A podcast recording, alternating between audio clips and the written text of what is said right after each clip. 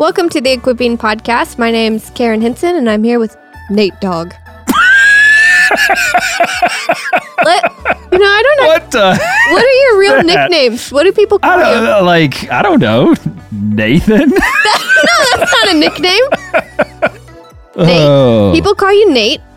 Yeah, well, but but my son is Nate. I have a junior, so yeah, he's Nate. I, in, in high school, people called me Wags, but uh, around here, our senior pastor Todd, that's kind of his nickname. Yeah, so you can't steal I that. Don't, yeah, I don't Off get limit. that. That's that's confusing. I don't know. Great. All right. Well, we're here with Nathan Wagnon. Super excited. Oh yeah. And today we're going to be talking to Dr. Mike Wilkins about the book of Matthew. Hope y'all enjoy this conversation. Today, I am excited that we have on the phone with us from Southern California, Dr. Mike Wilkins. Interesting story about Mike. So, picture me, which, if you've never seen me before, then good luck with that. But if you know me, then picture me like this uh, young seminary student at Dallas Seminary. I'm uh, looking at what I want to write for my master's thesis. And I'm going through the library, and I know like discipleship is near and dear to my heart. It always has been. And so I started doing this research for my master's thesis. And I'm like, somebody really should write a book that like explores the history of discipleship and how it plays through the gospels and how it, that affects our understanding today. And so I start researching all this stuff. And then uh, before I know it, uh, pretty much every book I'm reading is either by Mike Wilkins or the people who are writing are citing Mike Wilkins. And so I very quickly realized, oh, I should definitely read this guy. So I picked up his book, which is kind of the definitive work on a theology of discipleship called Following the Master. Um, then I started looking into, well, who is this guy, right? And I began to realize, uh, oh wait, this guy like has a surfing ministry in Southern California, and also was in the army. And so instead of thinking like kind of ivory tower uh, academic geek, could we say that? Don't offend him. I'll- He just got here. um, instead, think of a guy who walks into the classroom in flip flops with a surfing shirt on. Is that an accurate picture? I think so. Yeah. I mean, when I went out for my doctoral work, which is why I, I uh, after I got out of the military, uh, my wife actually was like, "You really ought to go study under this guy because he was in the army, and you know, and I'd just gotten out of the military, and and so." I started looking at Biola's doctoral programs, and they had one on discipleship, and so I was looking at it, and Mike was the guy, and Dallas Willard was a guy, and all these stuff. And I was like, yeah, that's awesome. Those are my dudes. So anyway, I went out, and uh, unfortunately, Mike had to step away from that cohort, and Dallas uh, passed away right as I started. So, but another guy stepped in, and it's been totally awesome. Steve Porter's been a huge uh, influence in my life. Anyway, all of that to just say I'm fanboying a little bit here because Mike's had a huge influence on my life, and we are super excited to have him on the call with us today to talk about Matthew. So, Dr. Mike Wilkins, man, welcome to the podcast. Woo! Well, thank you very much, and thank you for the, uh, just that background to it. I, am stoked to hear this.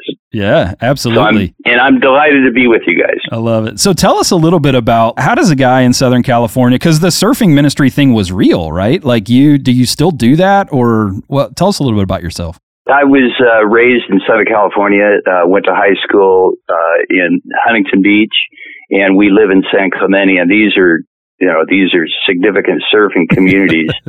and it's it's just been a, a wonderful thing. Especially my older daughter, uh, she surfed competitively from the time she was in fifth or sixth grade.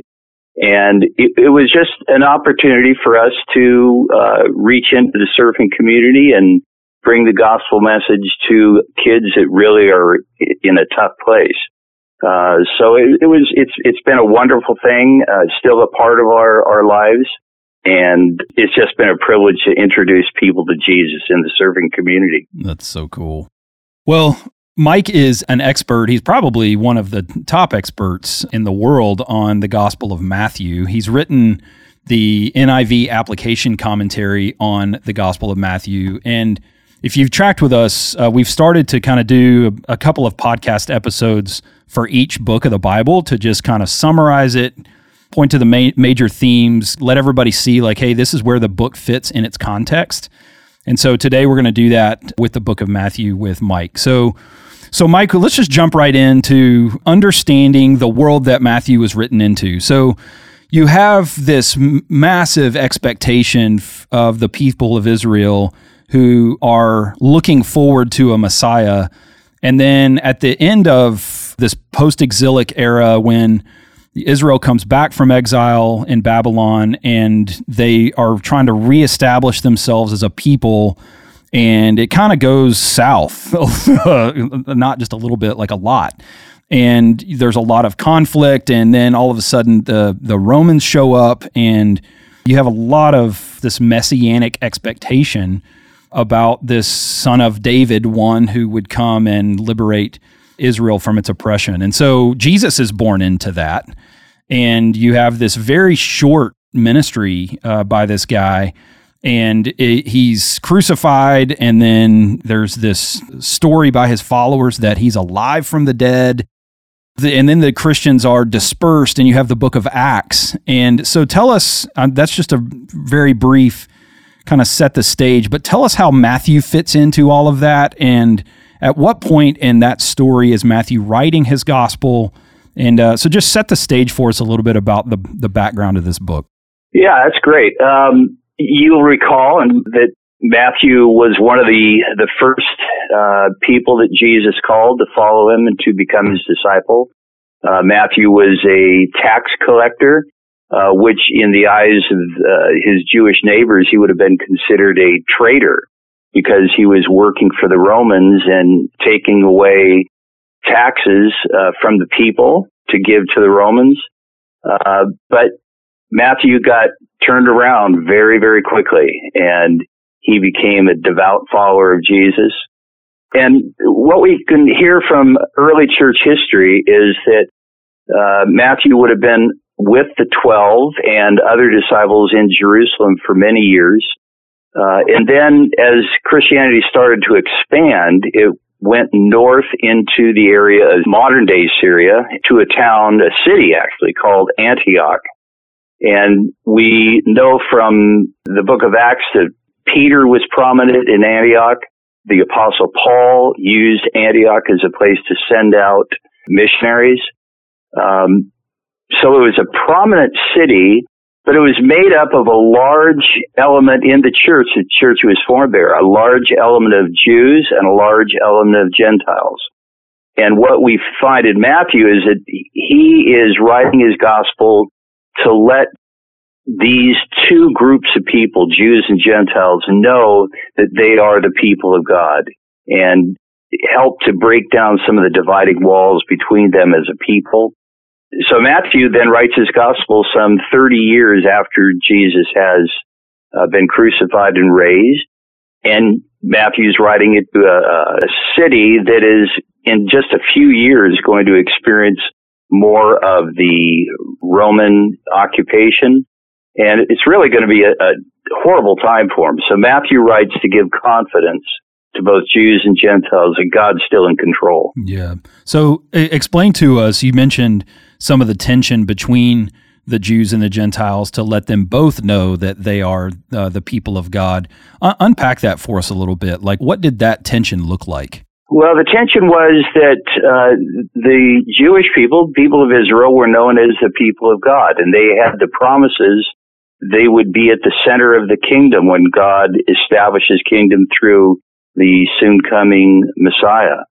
And in many ways, they considered themselves superior to the Gentiles who were not the people of God. Mm-hmm. But what happened in Jesus' ministry is that uh, Jesus came to the Jews, and Matthew is very clear about this. It's a term called particularism that the people of Israel are the particular people that God has come in Jesus to bring this gospel message and establish the kingdom. But very soon, Jesus wasn't operating as the kind of Messiah that many of the Jews were hoping for. He wasn't overthrowing the Roman occupation. Uh, he wasn't establishing a political kingdom. And so they turned away from him. Mm-hmm. Uh, the the religious leaders as well as many of the people of Israel. And at that point, then Jesus turns to the Gentiles Hmm. and says that now ethnicity is not what makes up my people. My people will be made up of those who accept my gospel Hmm. and they will now become the true people of God, made up of Jew and Gentile. So Matthew writes into that context to bring them together to let them know that they are the ones that uh, will be members of the kingdom and will be advancing the kingdom. Yeah, and I think that's so helpful to remember because on this side in 21st century America, we read this and we forget that that tension even existed. Oh yeah. Yes. We can look at the Gentiles and be like, ah, oh, Jesus loved everybody. Of course they're in.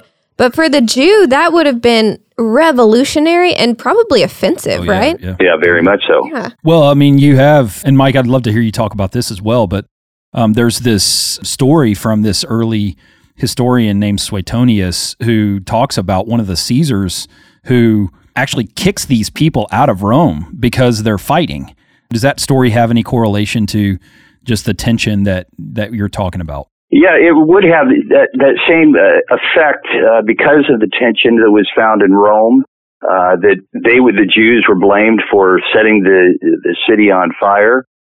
So there was tremendous tension. And remember what's going to happen pretty soon. Matthew would have written this gospel around AD 60, and within six years, Rome was going to start the war against the Jews Mhm. back in Palestine, in the, the land of Israel Yeah. and Antioch is not too far from that. They will uh, experience that same kind of tension that now Rome is attacking Palestine. around the same time that Matthew writes his gospel, just a few years prior, Paul is writing his letter to the Romans and is is Right. talking about these types of these similar themes of hey, it's not this external circumcision, but this internal one that makes you the the the people of God. That's right. And so, what would that community in, in Antioch, when Matthew is writing there, what what would that have looked like? I mean, we we know what the community in Jerusalem was like on some level because it gets recorded in the Book of Acts around first the Jerusalem Council, and then when Paul returns and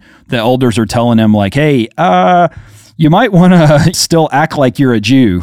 And uh, there was still a lot of tension there. What would that community have looked like in Antioch? It's a, a large city. It's it was primarily Gentiles, and then a Jewish contingent began moving in during the very same time that uh, Paul was ministering in Antioch. So the church is made up of Jew and Gentile, and we see later uh, one of the early church fathers named Ignatius in his letters he would have been the bishop of Antioch uh, some 30 years after Matthew wrote. And so we can still see some of the same tension that he's talking about there, that the Gentiles now have been seen as included in the people of God, but the Jews are not excluded. They're invited to the kingdom, but they're not going to be the ones, I, I refer to them as the instruments of the kingdom. I think in the future, Israel will be once again the instrument of the kingdom, proclaiming the gospel, uh, establishing God's kingdom on earth.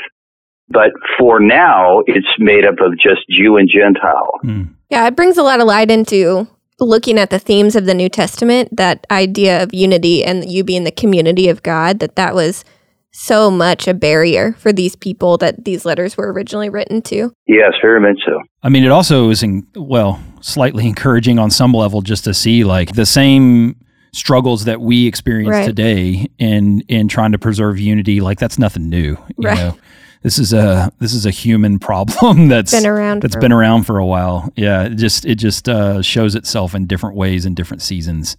So to summarize, um, what we've heard from you so far is Matthew is an actual eyewitness. He was actually a follower of Jesus. At some point in his life, uh, he he moves up to be a presence in the church at Antioch, and sometime in the late 50s or early 60s, uh, writes this gospel to the church at Antioch to encourage them to promote the message of the gospel that both Jews and Gentiles are the people of God. So in Matthew 9, Matthew himself identifies himself as being in the tax booth, like he calls himself a tax collector. Would that not discredit him in a way to his audience if, if he's writing if the Jews truly hated tax collectors and thought of them as being rebels who were against their own people. Yeah, traitors. Yeah, would that not have discredited his authorship and his credentials in a way? The way I would see that is it it doesn't take away from his credibility. If anything, it gives greater credibility to the power of the gospel to change lives. That when you look at the 12, I mean, there, there were some losers in there.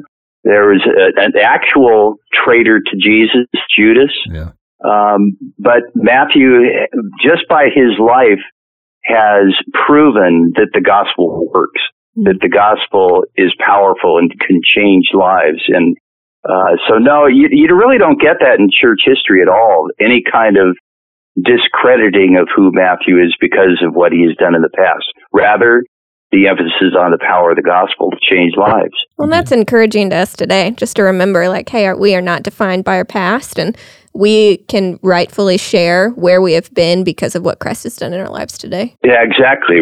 There's also just this sense of uh, when you start to talk about historical reliability of something, mm. one of the criterion that people look at is this criterion of embarrassment. Ah. Yeah. That um, you have this this person who's going, uh, yeah, about that. Like, I was a tax collector. Yeah. Well, yeah. we recently talked about the resurrection and the women finding yeah, the empty yeah, tomb. Like it's that same idea. Why would you include that unless it was true? Exactly. Yeah. I mean, it's it's like, hey, if you're trying to put this this thing together, then for it to be fully accepted without question, then you're going to massage some of those details. But what you see is you see a guy who encounters Jesus mm-hmm. and is just given a straightforward account about who he was. Do we know much about the end of his life? No, we really don't. Some church fathers indicated that he was martyred for his faith.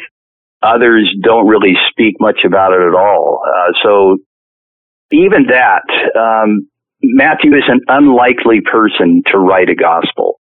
And that is, is you're alluding to in the criteria of authenticity, that really does establish the credibility of his text uh, because they don't make a big deal of him. It's not like he was some major figure.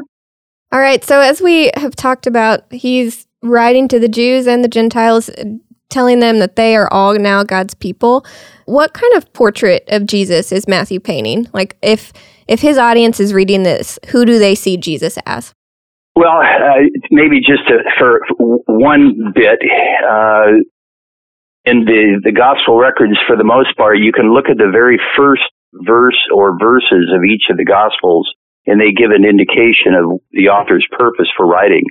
And Matthew follows along that, uh, so that his very first verse, he starts it off by indicating that this is the book of the origin or genealogy, some say, of Jesus Christ. And then he calls him the son of David, the son of Abraham. And what Jesus now is, is a Messiah who is in the line of David, uh, the one who would be a ruling Messiah, but he is also in the line of Abraham, uh, whose seed would be a blessing to all the nations. So you have a Messiah now that isn't just typical uh, for, for what many Jews were hoping for, a conquering Messiah. He is one who is bringing hope to all the peoples, Jew and Gentile, and then from there, just the powerful portrait that Matthew paints of this Jesus is that he's miraculously born of a virgin mm-hmm. uh, through the operation of the Holy Spirit.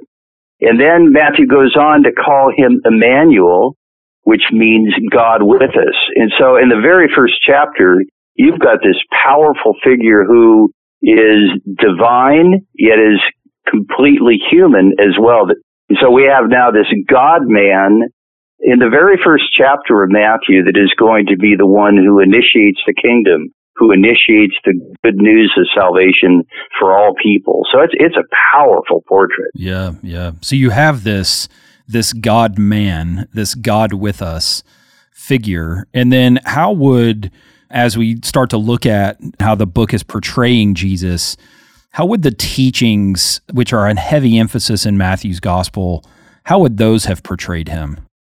One of the things that I'm intrigued with uh, in the way that Matthew has developed his gospel is that he has alternating narrative discourse, narrative discourse. So we have the life of Jesus portrayed, like say here at the first in chapters one through four.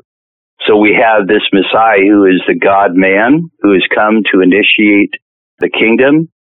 And then we have in the Sermon on the Mount, uh, chapters five through seven, we have the first discourse. And it's here that we see what kingdom life is all about. Mm-hmm. That Jesus has brought a whole new life. It's kingdom life.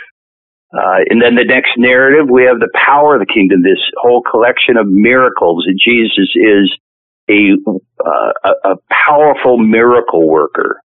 Uh, and that's all in chapters 8 and 9. Then chapter 10 is the missionary discourse, where he indicates that he's going to go out with the mission to first the Jews, but then to all the nations. And all disciples then will be missionaries who carry on once he's gone. So, you know, we could detail those, but that's, that's the way Matthew's developed this.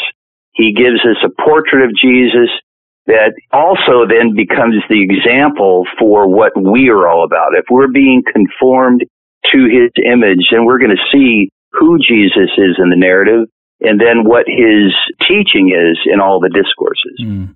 One of the things that's interesting to me about the portrait that, that he's painting here is, especially in the Matthew's birth narrative, you have this child born, and then there's almost an immediate flight to Egypt where Jesus and Joseph and Mary stay to until the Herod at the time dies.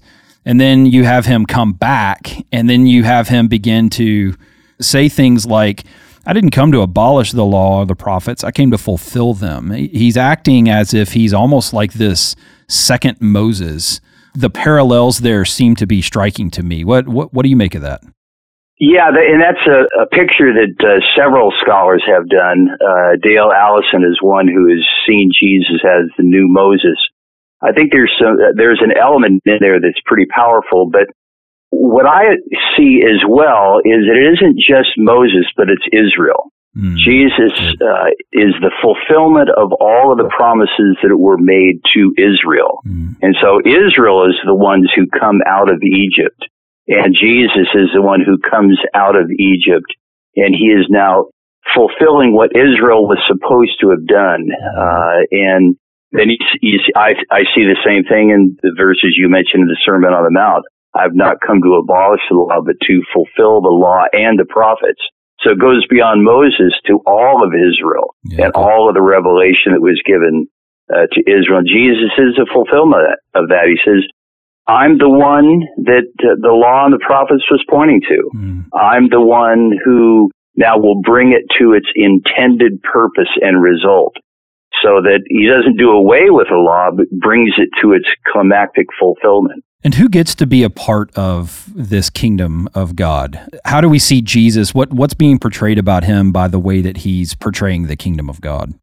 I would see it that uh, if we go to the Great Commission that concludes Matthew's gospel, you know, he starts with Emmanuel, being Emmanuel, God with us, and then in the Great Commission, we're to make disciples of all the nations, baptizing them in the name of the Father, Son, and Holy Spirit, and teaching them to obey everything I commanded you. And then he concludes it by saying, and I am with you always to the end of the age.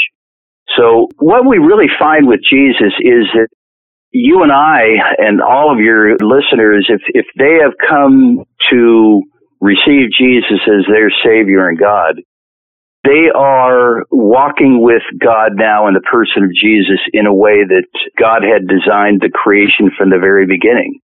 So there's the beginning restoration of who we are to be what God had intended us to be in the first place. Mm. It's not going to be perfect in this life, but what Jesus has done is brought about the transformation of our lives to be what God had intended for us from the very beginning. Mm.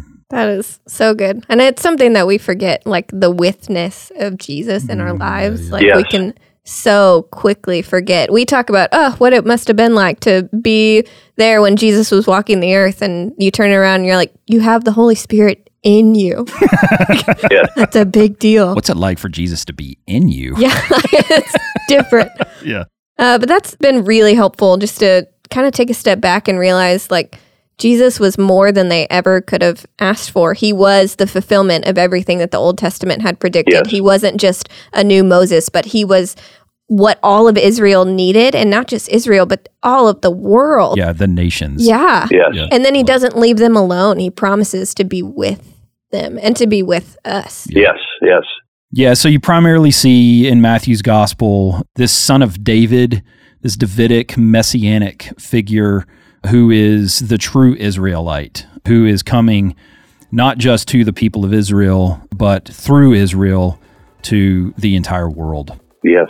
So stick with us as we continue this conversation next week. We're going to move through the rest of the gospel of Matthew and draw some conclusions and hopefully tie this off. So we'll see you guys next week. Thanks for listening to the Equipping Podcast. If you liked what you heard, then share it with your friends and leave us a comment on iTunes. And if you want to, email us. We've gotten one email. I'm so excited about it. Thank you. Hallelujah. You can email us at equippingpodcast at watermark.org. We'll see you next week. Bye.